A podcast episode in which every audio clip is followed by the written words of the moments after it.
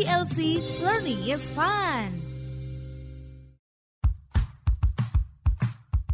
Halo good people, kita jumpa lagi di dalam podcast IDLC.id. Halo good people, jumpa lagi dengan saya Glenna dalam podcast Ngopi Hukum IDLC.id. Kali ini IDLC bekerjasama dengan alumni FHUI Angkatan 91 mengadakan Legal Expo 2021 dengan menghadirkan para praktisi hukum yang ahli dan berpengalaman di bidangnya, yang pastinya untuk membahas topik-topik seputar hukum. Nah, pada kesempatan kali ini kita akan ngobrol dengan Mbak Yana Sukmadewi. Nah, beliau ini seorang praktisi hukum yang sudah berpengalaman selama lebih dari 25 tahun. Dan saat ini beliau menjabat sebagai General Counsel di PT Paragon Technology and Innovation yang merupakan produsen dari Wardah Kosmetik. Dan juga menjabat sebagai Wakil Sekjen Perkosmi, Persatuan Perusahaan Kosmetika di Indonesia. Halo Mbak Yana, apa kabar? Halo Mbak Glenna, kabar baik. Waduh, luar biasa ya. Nah, lagi pandemi kayak gini, alumni 91 masih mau ngadain semangat berbagi ya, masih mau ngadain Legal Expo ya. Iya, alhamdulillah kita sangat bersyukur masih bisa saling ketemuan 30 tahun dan alhamdulillah dapat kesempatan untuk saling berbagi apa yang sudah kita pelajari dan yang sudah kita kerjakan selama ini, Mbak Glenna. Iya, luar biasa. Nah, yang pastinya nih kita mau ngobrol tentang topiknya jaminan produk halal dan kosmetika halal yang terkait sama ekspertisnya Mbak Yana nih. Nah, kalau kita bicara tentang produk halal, aku pengen tahu nih ketentuannya tentang halal itu diatur di mana sih Mbak Yana ya? Apakah itu ada undang-undangnya atau ketentuan yang berlaku hanya di mana gitu misalnya? Iya, betul Mbak Glenna. Jadi kita sudah punya undang-undangnya. Jadi undang-undang tersebut nomor 33 tahun 2014 tentang jaminan produk halal. Jadi setelah tahun 2014 itu sudah ada bentuk kepastian hukum bagi masyarakat dan juga produsen terkait dengan jaminan produk halal di Indonesia. Jadi udah gak simpang siur ya, karena kalau dulu kan masih kayak ini ketentuannya gimana sih gitu kan, kayak belum jelas gitu ya. Iya, betul. Sekarang sudah lahir dia tuh 2014 dan akhirnya terus diisi dengan peraturan-peraturan penyerta lainnya yang melengkapi supaya jaminan produk halal ini bisa semakin diimplementasikan dengan baik di Indonesia. Nah, terus aku pengen tahu dong yang pastinya undang-undang tentang produk halal ini itu mengatur tentang apa aja sih sebetulnya secara pokoknya gitu, supaya kita tahu nih apa aja nih produk-produk yang mesti ada ini ya, produk halal gitu. Apakah semua produk atau hanya produk-produk tertentu atau ketentuannya apa nih gitu? Oke, baik. Tadi Mbak Glenna sudah memulai undang-undangnya kayak apa sih, peraturannya kayak apa sih gitu kan. Nah, kita juga mesti tahu dulu nih kalau ada latar belakang di undang-undang ini gitu ya. Karena kan kita punya Undang-Undang Dasar 45 tuh yang di dalamnya itu sebenarnya negara tuh menjamin kemerdekaan tiap penduduknya untuk memeluk agamanya dan beribadah menurut agamanya tersebut gitu ya. Nah, untuk menjamin setiap pemeluk agama itu beribadah dengan benar, maka sebenarnya negara itu wajib juga tuh memberikan perlindungan dan jaminan tentang kehalalan produk yang dikonsumsi gitu. Karena kan kita sebagai negara yang penduduk muslimnya mungkin terbesar di dunia, belum semua produk yang ada di Indonesia itu kita tahu ini halal apa enggak ya, seperti itu. Iya, gitu. Nah, betul. Karena itu pemerintah melahirkan undang-undang ini gitu. Nah, undang-undang ini ada pokok-pokoknya nih Mbak Glenna. Pokok-pokoknya itu yang pertama tentu saja menjamin ketersediaan produk halal ya. Ditetapkan bahan produk yang dinyatakan halal. Terus kemudian di undang-undang ini mengatur hak dan kewajiban pelaku usaha dengan memberikan pengecualian terhadap pelaku usaha yang memproduksi produk dari bahan yang berasal dari bahan yang diharamkan dengan kewajiban secara tegas keterangan tidak halal pada kemasan produk atau pada bagian produk tertentu yang mudah dibaca gitu ya. Jadi kalau misalnya ada orang suka salah kaprah nih, berarti semua produk itu nanti harus halal ya gitu. Terus bagaimana memang Aku sering dengar tuh. Iya. Nanti kalau gitu kita jualan masa sekarang semua harus halal sih, padahal kalau emang kita nggak halal tuh gimana gitu kan? Kan masih banyak juga yang nggak ini kan, yang nggak mengkonsumsi hanya produk halal kan gitu kan? Karena kan sebenarnya di masyarakat kita itu juga mungkin ada yang konsumsinya tidak harus selalu halal gitu ya. Nah itu sebenarnya boleh saja, tapi harus dicantumkan secara tegas bahwa produk tersebut tidak halal gitu. Jadi mudah gitu ya. Nah itu mungkin bedanya ya. Itu mungkin bedanya. Oh bukan berarti nggak boleh nih mengkonsumsi produk restoran gitu ya. Yang memang dia berjualannya produk non halal, berarti nggak boleh dong. Oh dia tetap boleh, tetapi harus jelas ada tandanya bahwa dia non halal seperti itu. Jadi kepastian hukumnya tuh sudah sangat jelas gitu ya buat konsumen. Dia tinggal nanti cari tahu aja mana sih labelnya ada tulisan halalnya apa enggak gitu. Dan kita sebagai produsen gitu ya atau pengusaha itu harus clear juga gitu ke konsumen mana yang memang halal, mana yang tidak halal gitu. Jadi tidak ada di antaranya gitu. Nah, tujuannya sebenarnya nih untuk kejelasan informasi ya Mbak ya, bukannya berarti mau ngatur mengenai produk ini nggak boleh tidak halal atau harus halal atau gimana, tapi sebetulnya kejelasan informasi ya tujuannya ya, harus transparan gitu aja supaya orang nggak salah kaprah gitu ya Mbak Yani ya, nggak terus nggak salah beli jadi mengkonsumsi barang-barang yang seharusnya mungkin mereka nggak boleh gitu ya. Iya, jadi konsumen itu tahu ya, dan itu dia bisa memilih gitu ya, karena kita itu kan mayoritas memang konsumennya memakainya itu produk-produk halal gitu ya. Jadi sebagai kewajiban negara untuk melindungi, kasihan juga nih ya kalau tidak ada ketentuan yang jelas. Jadi itu tujuannya juga gitu ya, supaya kepastian hukumnya buat konsumen itu sudah tidak ada lagi tanya-tanya gitu, kira-kira sendiri oh ini halal apa haram gitu ya. Iya benar-benar. Oh berarti nih kalau di sini nggak ada tulisannya tidak halal atau mengandung produk bintang-bintang-bintang gitu kan. Itu artinya halal atau enggak gitu kan. Itu kan galau ya, orang kan suka berasumsi oh nggak ada tulisannya kok ya berarti ya enggak gitu kan. Padahal kita kan berasumsi sendiri gitu ya Mbak ya. Atau ada yang juga takut misalnya karena nggak ada tulisannya ya benar-benar mendingan jangan sama sekali. Itu kan malah jadi kesian ya buat bagi si produsen sendiri pun yang seharusnya bisa mencapai market yang lebih luas, tapi karena dia nggak jelas jadi orang jadi takut juga kan gitu kan ya. Iya betul. Nah, jadi mudah-mudahan good for produsen juga dan juga buat konsumen juga. Iya. Sebenarnya kalau kita bicara tentang ketentuan seperti ini ya Mbak Yana ya, seingat aku bahkan di luar negeri itu ya Mbak ya ada ketentuan wajib mencantumkan nutrients dari makanannya dan macam-macam alergi yang itu, karena itu concernnya pemerintah di sana adalah tingkat obesitas yang sangat tinggi, tingkat diabetes dan alergi yang pastinya sangat tinggi. Makanya setiap yang orang yang jualan makanan itu harus tuh mencantumkan. Kalau enggak itu bisa kena sanksi gitu. Nah itu sebetulnya sama aja ya ketentuannya, sama kayak halal ini ya Mbak Yana ya. Iya betul. Cuman bedanya kalau halal ini mengenai prinsip agama juga ya Mbak Yana. Iya ada mengandung prinsip agamanya betul. Nah terus kalau kita udah ngomong tentang ketentuan-ketentuan latar belakangnya nih, aku pengen tahu dong produk apa aja sih yang wajib bersertifikat halal gitu. Iya, jadi memang cukup banyak nih ya apa aja sih yang yang harus taat dengan undang-undang ini gitu ya. Jadi kalau produk itu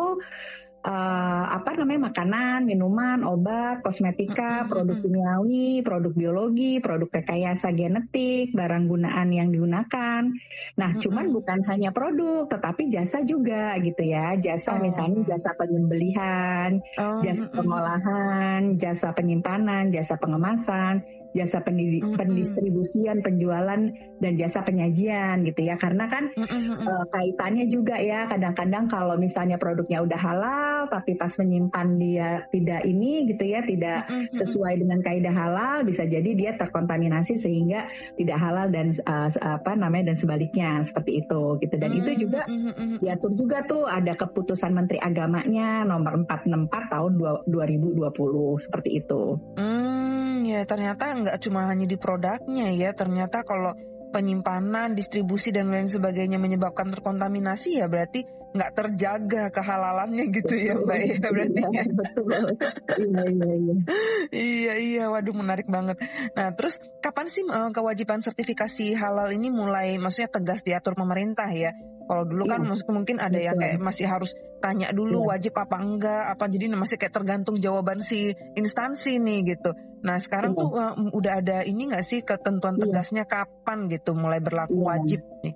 Ya, nah jadi alhamdulillah juga nih Mbak Glena, jadi pemerintah kita melihat juga kan kesiapan produsen seperti apa gitu. Kemudian dalam peraturan Menteri Agama nomor 26 tahun 2019 itu juga diatur, salah satunya diatur mengenai penahapan keberlakuan gitu. Jadi nggak jebret gitu keluar langsung harus halal besok gitu, enggak gitu ya, tetapi bertahap. Yang pertama tentu produk makanan minuman ya sudah wajib dari tanggal 17 Oktober 2019 sampai dengan 17 Oktober 2024 gitu. Jadi nanti setelah 2024 semua produk makanan minuman harus sudah memenuhi ketentuan ini. Jadi yang halal dia ada sertifikasi halal, yang tidak halal dia harus ada penandaannya. Nah, tahap selanjutnya itu termasuk produk-produk lain selain makanan minuman ya, seperti obat tradisional, suplemen kesehatan, termasuk juga kosmetik gitu ya.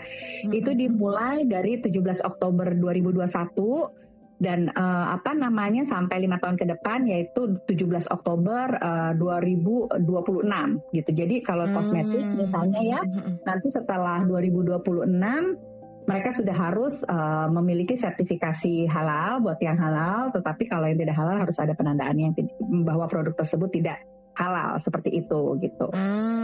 Ya. Jadi ini ya sekarang udah tegas ya, pokoknya per tanggal sekian ya kalian yang yang termasuk wajib halal ya harus sudah punya wajib, harus udah punya gitu ya. Kalau enggak ya nggak bisa diedarkan gitu ya Mbak ya. Ya, dan diberikan saya rasa jangka waktunya juga cukup ya untuk para produsen atau pelaku usaha itu memenuhi persyaratan untuk transisi ya, untuk permohonan proses perizinannya ya. Iya, betul. Nah, kalau kita udah tahu nih kapan yang wajibnya, sekarang pastinya adalah orang yang pada mempunyai kewajiban untuk bersertifikasi pengen tahu nih, terus gue harus kemana gitu kan, siapa yang nerbitin sertifikasi halal ini, terus apa aja yang harus gue lakukan gitu kan untuk dapat sertifikasi halal ini gitu kan. Iya. Gimana tuh Mbak Yana? Ya. Jadi di UU JPH ini kita bilangnya ya UU JPH, jadi ada 3 stakeholder nih yang saling berkaitan dalam proses sertifikasi halal, yaitu ada 1 BPJPH, Lembaga Pemeriksa Halal atau LPH atau MUI. Nah, BPJPH ini yang akan sering kita dengar nih, BPJPH gitu ya, BPJPH ini apa sih gitu kan? Yeah. Nah, BPJPH ini di bawah Kementerian Agama ya. Jadi Kementerian Agama itu menaungi BPJPH dan Kepala BPJPH itu juga bertanggung jawab terhadap Kementerian Agama. Nah, tugasnya adalah yang menyelenggarakan nih, memastikan bahwa jaminan produk halal ini bisa terimplementasi seperti itu. Nah, ya jadi tadi kan pemerintah itu kan udah membuat peraturan, ya kan? Nah, terus kemudian bagaimana sih caranya? Nah, diaturlah ini adalah persyaratan-persyaratannya seperti itu. Dan kemudian tadi ada lembaga pemeriksa halal. Nah, si LPH inilah yang nantinya akan juga memeriksa nih, seperti apa sih gitu ya, apakah benar pengajuannya gitu yang akan menilai. Nah, sementara ada MUI tadi gitu kan. Nah, MUI inilah yang nanti menetapkan fatwa kehalalan suatu produk gitu ya. Misalnya muncul suatu produk baru gitu ya, atau kandungan kimia baru. Kemudian MUI lah yang akan menyatakan bahwa ini halal atau haram seperti itu gitu. Jadi 3 stakeholder ini saling terkait gitu. Iya. Nah, terus kalau misalnya dalam produksi makanan ya, itu kan ada POM juga ya, Badan POM ya. Itu kaitannya apa nih sama MUI saat ini nih? Ya. Jadi BPOM itu obat dan makanan juga, termasuk juga kosmetika. Dia itu juga yang memiliki ketentuan produk apa yang harus diproduksi dia. Jadi gini, kita ngomonginnya beda. Kalau untuk BPOM itu dia yang mengatur mengenai standar mutu, standar keamanan terhadap produk itu tersebut gitu ya. Nah, tetapi kalau kalau BPJPH tadi adalah yang terkait dengan kehalalannya. Jadi dua-duanya suatu produk itu harus terpenuhi ya. Dari BPOM-nya juga harus dapat nomor izin edar gitu ya. Dari BPJPH juga harus ada nih halal sertifikatnya seperti itu gitu. Jadi dua-duanya itu harus dimiliki gitu. Ya berarti wajib nih ya, bukannya berarti terus udah punya halal nggak punya POM gitu ya? Enggak, harus ada kok POM-nya itu. POM-nya itu sudah berlaku lebih dulu bahkan ya. Jadi tidak boleh ada satu produk pun yang tidak punya izin edar gitu. Jadi produk itu wajib punya izin edar dulu, baru dia boleh dijual di pasar di Indonesia seperti itu. Ya oke. Nah kalau kita udah bicara tentang udah aturannya mau kemana, nah terus boleh bagi tipsnya dong. Syarat-syarat apa aja sih yang harus kita lengkapin nih untuk dapat sertifikat halal nih? Oh iya, jadi sertifikasi halal itu diproses secara online sekarang gitu ya. Jadi bisa online ya, nggak perlu kayak dulu bolak-balik lagi ya. Ya, jadi yang pertama tentu produsen itu harus memahami dulu nih syarat-syarat sertifikasi halalnya ya. Dan di situ juga ada pelatihan sistem jaminan halal juga, kelas reguler ataupun juga mungkin sekarang ikhlas seperti itu. Nah terus kemudian di dalam perusahaan itu juga harus memiliki tim manajemen halal gitu. Jadi perusahaan itu harus punya kebijakan halal, mempunyai manual sistem jaminan halal, melaksanakan internal audit, jadi pengkajian ulang juga prosedurnya. Jadi harus punya SOP ya. Betul, jadi harus punya SOP dan benar-benar internal itu punya mekanisme seperti itu. Nah, setelah itu melakukan pendaftaran secara online gitu, lalu dilengkapi data-data di situ, status dan kita juga bisa pilih status sertifikasinya, apakah pengajuan baru, pengembangan atau perpanjangan. Nah, nanti kita di situ akan kita harus memonitor nih pre-audit dan juga melakukan pembayaran biaya. Kemudian nanti ada proses audit. Nah, setelah selesai maka ada si proses tahapan audit ini gitu ya yang akan membutuhkan konsentrasi juga nih supaya kita dapat lolos ya istilahnya di proses audit ini. Nah, yang audit ini dari 3 instansi tadi itu ya. Nah, yang audit ini LPH, jadi 3 stakeholder tadi itu sih ada ya. Nah, terus kemudian setelah proses audit ada monitoring pasca audit dan juga nanti setelah itu baru kita mendapatkan sertifikasi halal seperti itu. Oke. Itu berlaku secara umum untuk semuanya atau ya, kalau kita bicara tentang Wardah nih ya, aduh aku seneng nih kita ngeliat produk Wardah yang langsung produk yang memang benar-benar halal, sertifikasi halal ya. Nah, aku pengen tahu kosmetik itu punya syarat khusus nggak sih? Ada tambahan gitu nggak? Ya, jadi kalau kosmetik itu sendiri pastinya semua kosmetik mempunyai syarat yang sama ya. Jadi yang pertama tadi yang dari BPOM juga ada, terus kemudian yang halalnya juga dari sertifikasi halal gitu ya. Sebenarnya sama saja sih Mbak, itu memang tidak terlalu berbeda jauh, tapi tentu saja akan berbeda jika itu produknya makanan seperti itu gitu. Karena masuk langsung ya, makan langsung. Iya. Jadi kalau tadi Mbak Yana menyinggung tentang Wardah, memang kita sebagai pionir juga dan memang kita harus halal semua juga sih sistemnya gitu ya. Karena memang itu visi dari brandnya tersebut seperti itu sejak awal ya. Karena setahu aku memang produk kosmetik itu ya paling umum lah kalau kita tahu itu kayaknya kalau untuk halal itu antara 11-12 gitu ya, maksudnya antara kita ini halal dan enggak gitu kita bingung gitu mau jadi halal terlalu tipis gitu loh perbedaannya mau jadi halal apa enggak gitu kan ya. Itu jadi agak sulit mungkin kalau dengan Wardah menjamin kepastian bahwa ini memang udah halal. Buat teman-teman yang pada pakai kosmetik itu udah nggak usah khawatir lagi ya ini halal atau enggak, ini udah pasti halal gitu ya Mbak ya. Iya, alhamdulillah karena memang visinya itu sendiri memang kita memang kosmetika halal prinsipnya gitu Mbak Yana. Iya. Waduh, ngomong-ngomong ini menarik banget nih Mbak Yana ya. Mbak Yana nanti ngisi kan ya jadi narasumber juga untuk sesi webinar di Legal Expo. Iya, insya Allah Mbak. Ya, saya ikut. Waduh, aku mau daftar dong. Kapan sih kelasnya? Iya. Hari Jumat itu ya, minggu depan kalau nggak salah. Oke. Berarti mungkin buat teman-teman nanti bisa cek di website ininya IDLC ya, atau Legal Expo 2021 nih, untuk tahu tentang lebih jauh ya informasi-informasi mengenai Legal Expo yang pasti dilaksanakannya tanggal 11 sampai 13 nih. Iya. Nah, di situ nanti ada salah satunya kelas Mbak Yana nih tentang sertifikasi halal untuk produk kosmetik ya. Nah, terus dengar-dengar ini juga ya dari Mbak Yana mau ini bagi-bagi door prize juga ya buat teman-teman yang ikut ya. Oh, hadiah menarik aja sih, karena kan kita harus experiencing ya, kalau produk kosmetik harus merasakan experience-nya. Benar, kadang-kadang kalau yang namanya makanan juga sama, kita harus cara ininya harus harus dimakan dulu, baru tahu tuh enak kan gitu ya. Iya. Jadi kosmetika itu fun sekali ya, jadi menyenangkan gitu ya, karena kita bisa langsung lihat perbedaannya setelah pakai kosmetik dengan enggak gitu ya, kita akan langsung merasakan gitu. Bener banget, namanya dirawat sama nggak dirawat kan beda ya Mbak Yana ya. Iya, mudah-mudahan Mbak Glena pakai produk Wardah juga. Iya pastinya.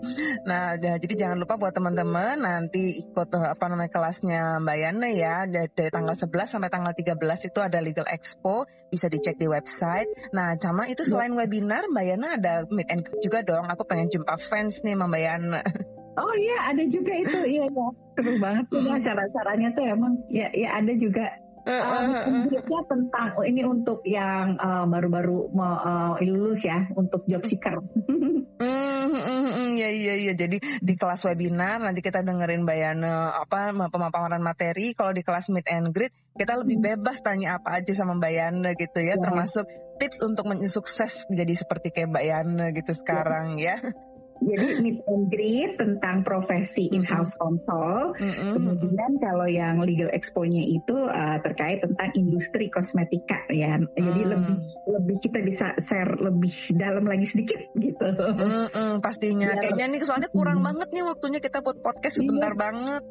Iya. Menarik ya Mbak. Menarik banget karena itu termasuk salah satu hal yang semua produsen sekarang ini juga akhirnya dapat kepastian hukum kan gitu kan, apalagi terkait dengan kosmetik juga mungkin sekarang udah ternyata bisa gitu juga ya, kosmetik bisa diarahkan ke ini kosmetik halal loh gitu kan, jadi lebih menarik lah gitu ya, kita pembahasannya lebih dinamis gitu jadinya. Seru.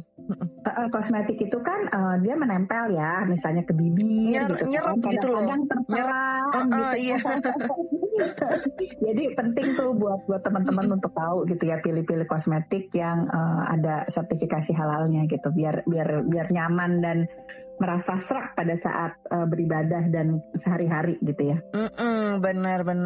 Nggak kalah beken kok sama kosmetik yang itu ya, branded gitu ya. Wardah juga branded ya kan. Ini produksi bangsa Indonesia nih. Betul, cintai Indonesia ya Mbak Yana ya.